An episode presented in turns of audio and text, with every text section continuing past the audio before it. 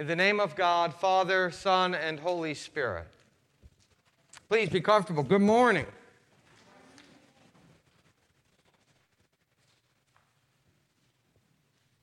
It's been a, uh, an interesting week, hasn't it? An interesting eight months? An interesting year? And yet here we are on this, the Feast of All Saints. So if you look behind you, um, you'll see a great cloud of witnesses, a great glow of candles representing people who we uh, love but see no longer, a reminder of the light of Christ that shone in them, through them, the love that we received, a love that we know never ends. Blessed are we. Thich Nhat Hanh is a, uh, uh, a Vietnamese Buddhist monk. He won the Nobel Peace Prize. And he said that in those crowded Vietnamese refugee boats, when they were met by storms or pirates, if everyone panicked, if everyone in the boat panicked, all was lost. But if one person even one person remained calm and centered, it was enough.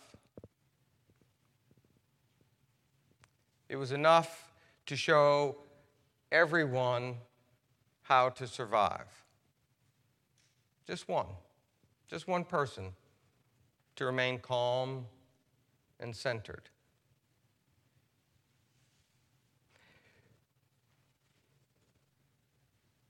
We're this this year, this this let's just this year, 2020. We'll remember this year, won't we? This year has, has taught us so much. I've, uh, I was reminded earlier this week about that saying that humans plan and God laughs. I was also reminded of another beatitude that's not in the gospel that we heard today. Blessed are the flexible, for they shall never be bent out of shape. We have learned that, haven't we? We have learned that our blessing comes from a place and a source beyond situation and circumstance. We've also learned and been reminded that no matter how well we plan or prepare or study or pray, we too will be met by storms and pirates. Haven't we? I hope we also remember that if we remain calm and centered, even just us, it will be enough to show everyone how to survive. See, Jesus knew something about storms and pirates. He knew about sickness and suffering. He knew that things didn't always go the way we wanted them to go or the way that God hopes that they would go. But that underneath all of that was God's blessing. So when Jesus begins his Sermon on the Mount in Matthew's Gospel, he goes up the mountain. And that should remind us of something significant. God appears on the mountaintop. God, for instance, gives Moses on the mountaintop the Torah. Jesus goes up the mountain, and the people go with him. His disciples go with him, and, and then Jesus sits down. Now, it's not because Jesus is tired. It's not because Jesus was trying to hide from them behind a tree. That's the teaching position. Jesus sits and they gather around him so that something momentous can begin. And be- he begins by saying, Blessed are you. Blessed are they. Now, those aren't really things that sound like a blessing, usually and yet they are. And the word to translate blessed is really confusing and uh, ambiguous and nuanced. And sometimes it's translated, Happy are you. Happy are you when you have to throw out all of the food from your refrigerator. Happy are you when you don't have electricity for three days. Happy are you when a hot shower seems like a fading memory. Probably not the best translation. Maybe another translation is you're in the right place. You will be reminded that. It will be easier for us to know that we are blessed when we're not counting on situations or circumstances. We are blessed not because we are hungry or poor. We are blessed not if and when we are particularly merciful. We are blessed because God is merciful. We are blessed because in God's grace and with God's unending goodness, God sees us, remembers, and never forgets that we are all children of God. That's God's choice.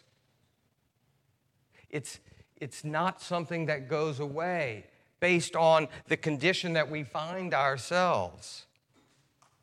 In baptism, we say, if you look on page 298, um, baptism is indissoluble. Isn't that a wonderful word? Indissoluble. I didn't know it until I went to seminary because I sure didn't pay attention in chemistry class but it means it can't be dissolved.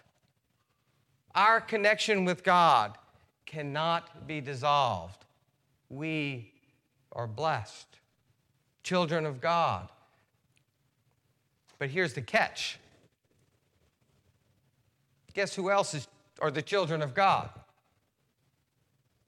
They are. And you know who they are?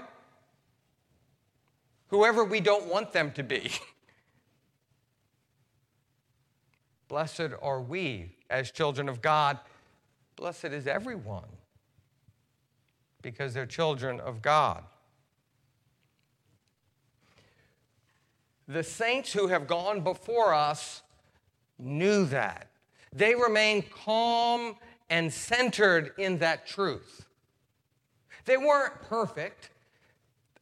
Really, even the big saints, Peter and Paul, not so perfect, were they? And yet, they lived eventually in that place where they remained calm and centered on the truth of the gospel. That God so loves the whole world that he gave his only son to go through all of the storms and pirates of life to remind us that we are blessed. This All Saints is another chance for us to remember that God doesn't call us to be perfect, God calls us to be faithful, to remain calm and centered in this way, this truth, this life as God's children. Sharing generously with this truth, this way, this life, that God longs for all of us to be here, to be in this place where our blessings are not dependent on how happy we are, but how good God is. Our blessing isn't based on our performance, it's based on our identity as God's children, and that comes from God. This week, is going to bring with it more anxiety, don't you think? How much more, I have no idea.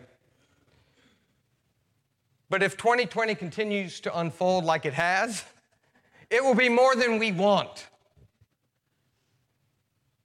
Will we remain calm and centered on the truth of the gospel?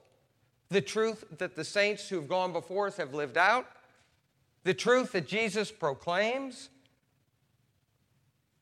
will we remain calm and centered? Because if we do, it will be enough to show everyone how to survive.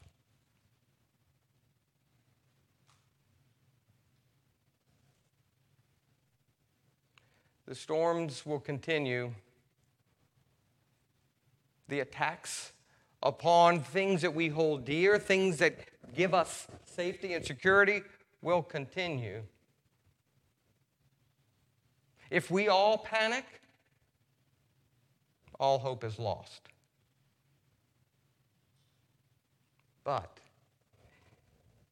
if that light of Christ, the same light that shone through the saints, if we remain calm and centered and let that shine in us, it will be enough.